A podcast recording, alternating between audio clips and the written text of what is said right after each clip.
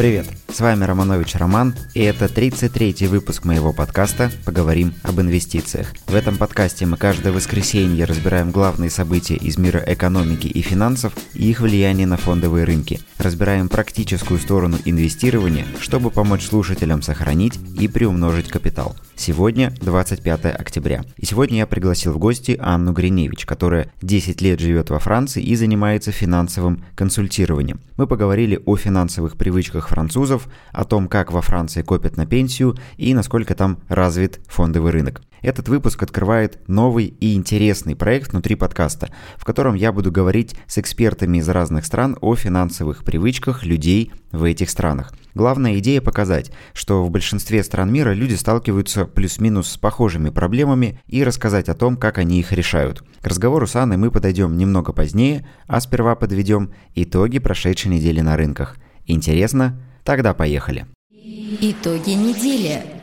Итак, за прошедшую неделю индекс московской биржи прибавил 0,61%, доллар упал на 2,3% до 76 рублей 4 копеек, американский индекс S&P 500 сократился на 0,96%, нефть упала на 2,85% и золото не изменилось в цене за прошедшую неделю. Российский ЦБ оставил ключевую ставку без изменений на уровне 4,25%. Многие аналитики говорят о завершении цикла снижения и максимум, на что можно рассчитывать до конца года, это снижение ставки до 4% на заседании в декабре. Но для принятия такого решения Центробанк должен увидеть предпосылки в виде слабой экономической активности в России и ослабления санкционных рисков.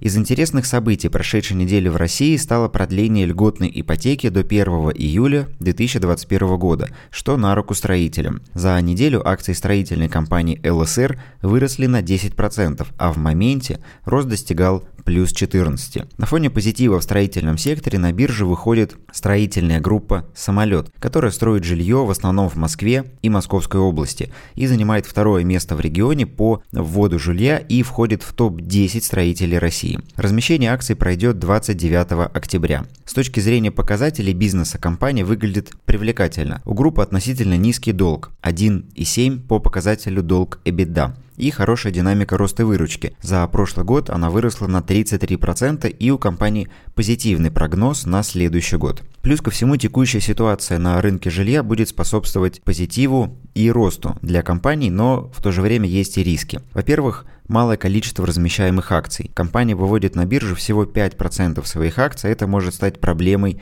для ликвидности. В группе «Самолет» говорят о том, что со временем они планируют довести так называемый фрифлот, то есть долю акций в свободном обращении, до 30-40%. Но пока текущие 5% это все-таки маловато. Во-вторых, близость выборов США может внести серьезные коррективы на рынке. Что касается выборов в США, есть серьезные опасения о возможном конституционном кризисе. Объясню подробнее. Администрация текущего президента Дональда Трампа резко против проведения голосования по почте, потому что в этом году ожидается повышенная явка его сторонников на участки для голосования вживую.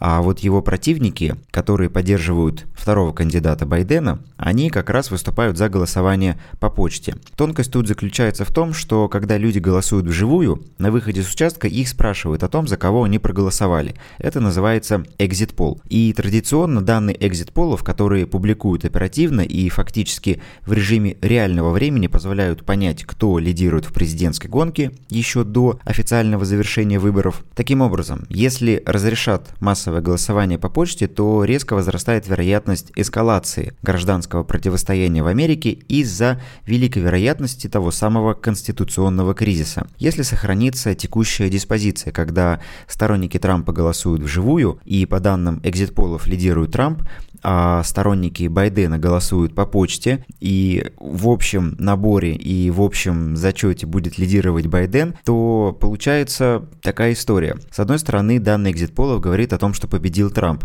и он объявляет себя победителем. С другой стороны, общий посчет голосов говорит о том, что победил Байден, и Байден объявляет себя победителем. Поэтому может сложиться такая ситуация, когда оба кандидата объявят себя победителями на основе вот этих самых разных данных и разных разных подсчетов. Поэтому следующая неделя может оказаться крайне волатильной для рынков, потому что на ней должно быть принято окончательное решение, пройдет голосование по почте, либо... Напомню, что выборы в США пройдут во вторник 3 ноября.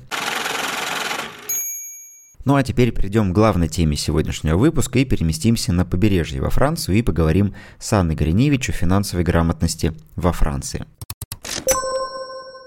Так, Аня, привет. Да, Ромочка, привет. А, позвал тебя, чтобы поговорить о привычках французов. Как французы инвестируют на фондовом рынке. Я хочу сделать э, цикл выпусков, э, о том, как люди в разных странах инвестируют. У меня уже там запланированы выпуски про Китай, а, есть наметки про Канаду, и вот э, ты первая расскажешь о том, как французы э, ведут себя с деньгами. Для начала расскажи немного про себя, чтобы наши слушатели узнали о тебе поподробнее? Сейчас с удовольствием расскажу про Францию. Мне будет очень интересно послушать и про другие страны, потому что действительно это очень сильно расширяет наши взгляды и понимание вообще в мире, как люди относятся к деньгам. Что касается меня, я переехала 10 лет назад во Францию, и так у меня, в принципе, бэкграунд экономический, я заканчивала МГУ, экономический факультет, э, начала искать специалистов, которые могли помочь с моими вопросами, когда я сюда переехала, не нашла их, потихоньку стала копать в эту сферу, ну и, в общем, потихоньку пришла к тому, что сама решила решаю все свои вопросы и помогаю mm-hmm. всем, особенно русскоговорящим, кто приезжает во Францию. Закрывать все вопросы касаемо там и от оптимизации налоговой декларации и до инвестирования, страхования всех вопросов, связанных с а, финансами семьи. Э, в то же время я и в России тоже являюсь, мы с тобой коллеги, тоже являюсь финансовым консультантом, поэтому это вкратце, наверное, обо мне в общем-то, особо больше ничего такого сильно не расскажешь. Давай, наверное, просто к вопросам перейдем. Что конкретно, с чего да, ты хотел да. начать? Хорошо. А, начать хотел бы с того, как оцениваешь уровень финансовой грамотности во Франции. То есть у... почему я вообще начал с, этой, с этого вопроса? Потому что многие в России думают, что вот у них там лучше. Ну и вот поэтому, собственно, и родился цикл этих а, подкастов, чтобы показать, что не факт, что лучше где-то, чем в России. Поэтому расскажи, как оцениваешь уровень уровень финграмотности во Франции, а потом уже пойдем дальше углубляться в инструментарий. А, да, все правильно ты говоришь. Совершенно не лучше.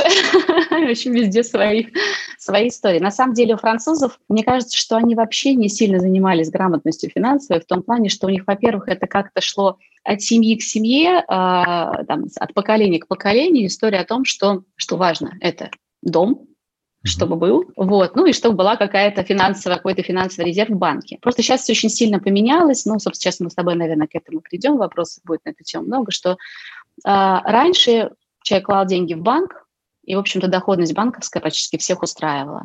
Вот. А, плюс а, французы всегда верили больше недвижимости, и очень много у них недвижимости. То есть на самом деле практически в каждой семье минимум два дома. То есть есть дом, в котором они живут, Второй дом, secondary, как бы он называется, второй дом это да, для каникул, для... У кого-то он на море, у кого-то он в горах. Вот, mm. у меня, например, есть знакомый профессор француз, которого там, я не знаю, три, четыре или пять объектов недвижимости. Я спрашиваю, зачем столько? Он говорит, ну вот этот дом от дедушки достался, там своя атмосфера, я ее не могу продать, а этот вот от мамы достался. И вот они вот с этими объектами недвижимости бегают. А французы, французское государство этим пользуется, потому что каждое новое поколение, снова вступая в права, платит налоги. Mm-hmm. Поэтому на самом деле французскому государству это очень выгодно. Но ну, а французы потихоньку начинают менять менталитет, меняется. Сейчас мы по этому поводу подробнее поговорим. Но да, с точки зрения именно финансовой грамотности, что мы имеем в виду с тобой под этой грамотностью, ее как таковой никогда не было, у них немножко был другой подход. Угу. А если говорить про инструменты, которые во Франции используются для накоплений, то есть мы поговорили, и тут понятно, что недвижимость, она и в России там в том числе э, кажется таким чем-то незыблемым, но вот именно с точки зрения накоплений, а, используются ли там вклады мы узнали, да, что используются. А вот фондовый рынок, насколько они активно его применяют для накоплений? Ну, смотри, на самом деле раньше, я думаю, практически не применяли, потому что действительно а, была классическая история, есть там такой незыблемый э, депозит, называемый Левре А, который не облагается налогами, и раньше он там дал какую-то ну, более-менее приятную доходность.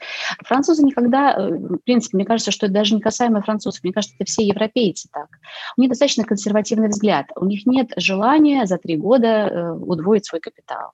Mm-hmm. У них есть желание, что все это надежно в надежном месте, что это приносит какую-то дополнительную копеечку, и потом там перейдет, может быть, там следующим поколениям. Вот, поэтому их все это устраивало, и, в общем, там 3-4-5% было достаточно. Я думаю, что фондовый рынок мало кто занимался. А сейчас, как бы, да, э, меняется парадигма, э, доходности практически по нулям, и теперь э, этот банковский вклад, это скорее, да, такой финансовый резерв, который он uh-huh. просто нужен в любом случае. Вот, но начинают меняться. И на самом деле для французов, кроме банковского вклада, всегда существовали еще страховые, страховые uh-huh. продукты. Это даже именно что инвестирование, да, в страховой оболочке, что называется, во, Фран- во Франции называется assurance vie, и это на самом деле достаточно для них важный и нужный инструмент, потому что он позволяет э, часть денег передать без налогов наследникам. Угу. И, соответственно, и, соответственно, сэкономить, э, от, сэкономить на налогах. То есть если мы открываем такой счет, то после 8 лет он практически, все, все твое, вся твоя прибыль, которая формируется на счете, она не облагается налогами. То есть первые 8 лет э, льготное налогообложение, а потом его практически нет, можно сказать. То есть там там сложная схема, но в общем и целом практически нет. Вот, а, поэтому, конечно, этим сейчас пользуются все больше и больше, и все больше и больше открывают именно такие контракты, а, потому что это позволяет, а, вкладывать действительно фонды разные, Uh-huh. Прямые акции там нельзя э, инвестировать в прямые акции, но в фонды различные можно. То есть это фонды, это даже фонды недвижимости в том числе, и э, позволяет, а, сэкономить налогах, и, б, спокойно передать э, адресно тем наследникам, кому ты хочешь эти суммы передать. Вот, поэтому, да, это вот пошло, и я думаю, что это вот на самом деле еще только-только развивается, то есть на самом деле еще огромный объем людей, кто вот до сих пор держит деньги в банке, и на самом деле я думаю, что сейчас со всей этой ситуации, когда у банка большая очень кредитная сейчас нагрузка, я думаю, uh-huh. все больше и больше людей будут задумываться о, о том, что страховая компания в данный момент даже надежнее банка получается, потому что этих кредитных нагрузок нет, и это тоже будет способствовать вот смене, угу. смене ну, понятий. Ну, получается, такого нет, э, как в России, например, сейчас, или там в Штатах вот эти Робин Гуды, у нас э, приложения мобильные, там Тинькофф, ВТБ, БКС, все с телефона, все инвестиции в кармане, то есть такого нет, да? То есть там все-таки индустрия, она к этому еще не подошла. Так? Абсо- абсолютно верно. Ты знаешь, здесь вообще 21 веком, 21 веком в финансах не пахнет вообще. Mm-hmm. То есть э, и это касается не только этого даже чуть в сторону уйди, например, там, не знаю, парковки машины. Я просто смотрю, как это в Москве делается, когда ты можешь mm-hmm. там с телефона положить денежку, приложение, сидя в кафе, там спокойно там, да, увеличивать время аренды. Ну, в смысле, то время, как у тебя машина стоит на парковке. Вот, здесь до сих пор это старые там банкоматы и все. Я думаю, что это потому, что в свое время техно- в технологии деньги вложили какие-то, да, которые были актуальны в этот момент. А сейчас найти деньги на то, чтобы все поменять, это сложно. То же самое mm-hmm. касается финтеха. То есть далеко, э, далеко не везде все развито. На самом деле, когда я приехала 10 лет назад, я была удивлена, что когда ты тратишь деньги с карточки, тебе не приходит смс о том, что ты потратил mm-hmm. деньги, у тебя остался такой остаток. Да? В России это уже было совершенно как бы нормально, здесь этого не было совсем, и до сих пор этого нет, до сих пор этого нет.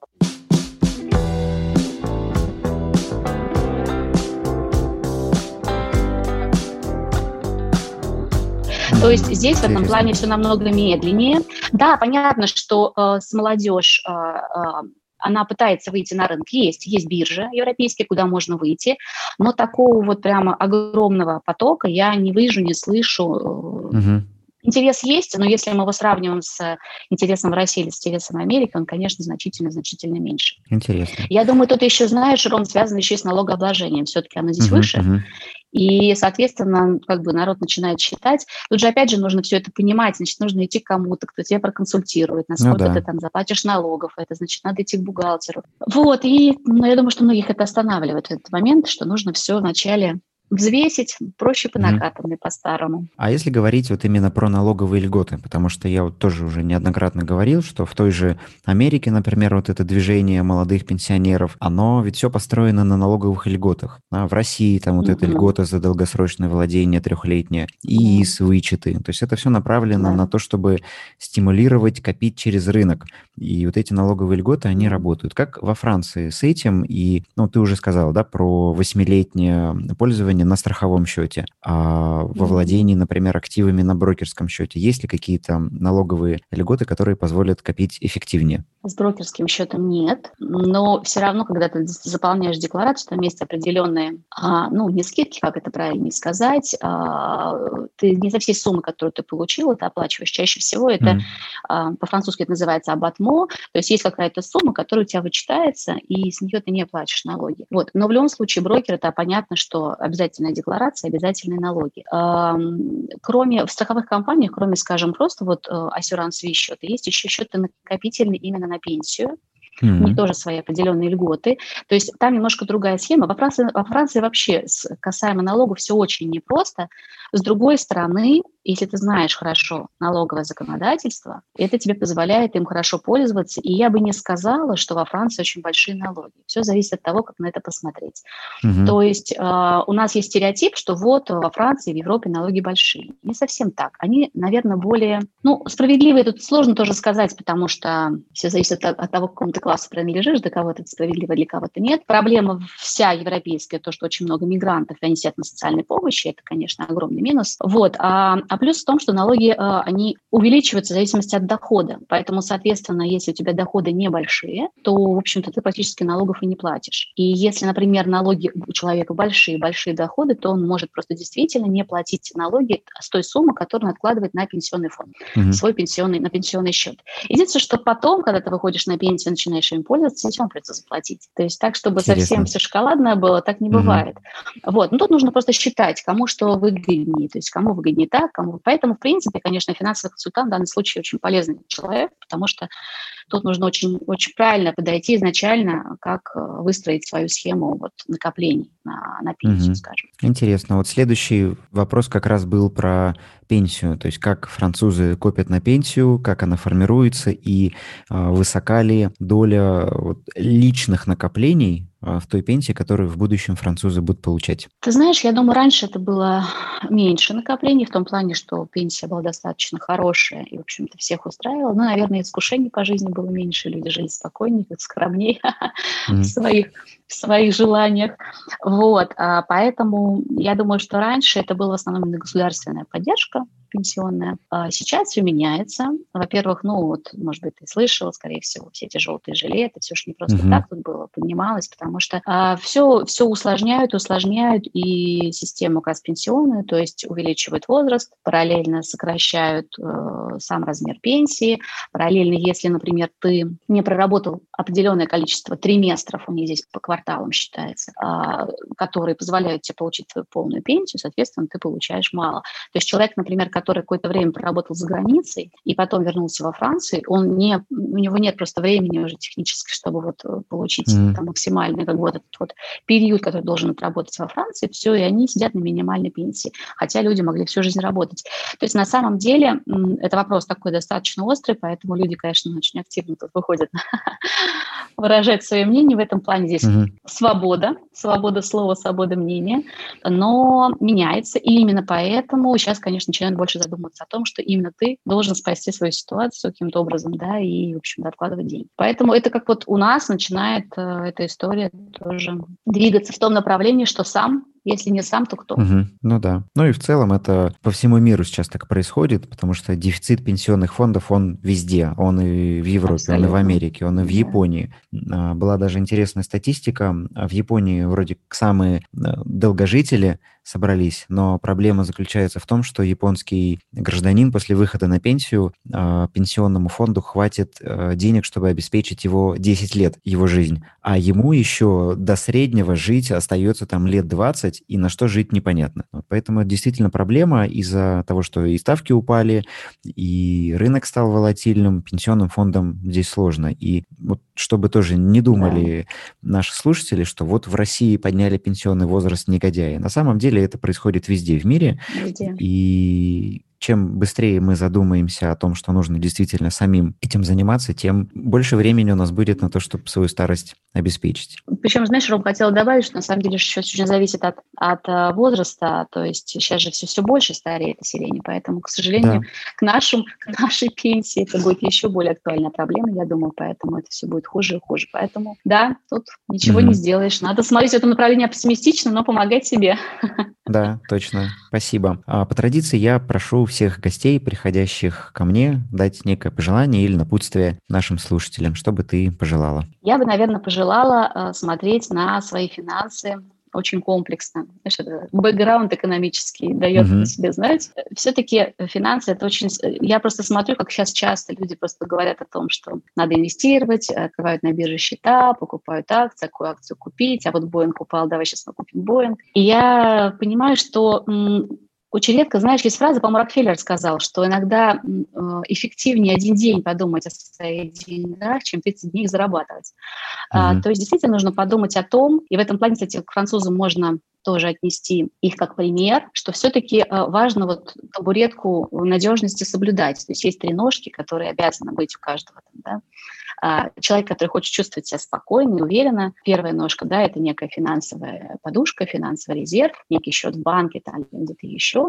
Второе – это обязательное страхование, которое позволяет нам наши все форс-мажоры избежать. И вот французы в этом плане молодцы, они как раз этим всем занимаются, у них э, страхование много разного всегда. Ну и третье уже инвестирование, то есть инвестирование – это не первая, не вторая ножка, третья. Ну и так у тебя еще и подкаст называется «Поговорим об инвестициях». Хочу пожелать все-таки, эм, пожелать подумать о том, что все-таки инвестиции – это не только инвестиции касаемо денег, но это инвестиции в более широком понимании, инвестиции в себя, в свое uh-huh. образование, в свой новый опыт, инвестиции в детей, которые тоже нам позволяют много, мы им позволяем много увидеть, и сами с ними тоже меняемся, очень много uh-huh. развиваемся. Ну и инвестиции в новые впечатления, в движение. В общем, э, нужно соблюдать все-таки колесо денежного баланса, пусть оно будет все, э, пусть все будет э, у нас, будут и инвестиции, финансы, но и инвестиции в нашу собственную uh-huh. жизнь, которая все равно не стоит на месте. Будем ей, будем наслаждаться жизнью, несмотря на все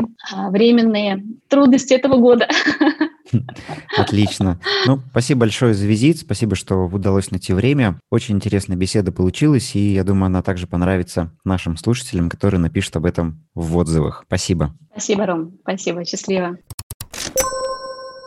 Давайте скажем спасибо Ане за эту беседу. Действительно, в каждой стране есть свои особенности, и в следующих выпусках серии вы будете убеждаться в этом снова и снова. Кстати, интересный факт хочу вам рассказать про итальянцев. В прошлом выпуске мы говорили про исследование ОСР об уровне финансовой грамотности. Так вот, когда итальянцев в рамках этого исследования спрашивали о том, на сколько недель или месяцев хватит им их накоплений в случае потери дохода, 44% итальянцев ответили «я не знаю». Представляете? То есть люди живут настолько расслабленно, что вообще не думают о деньгах. С одной стороны, это, конечно, здорово. Море, солнце, тепло. С другой стороны, мы не будем брать пример с итальянцев, а будем думать о своем будущем и принимать правильные решения. Надеюсь, мой подкаст вам в этом помогает.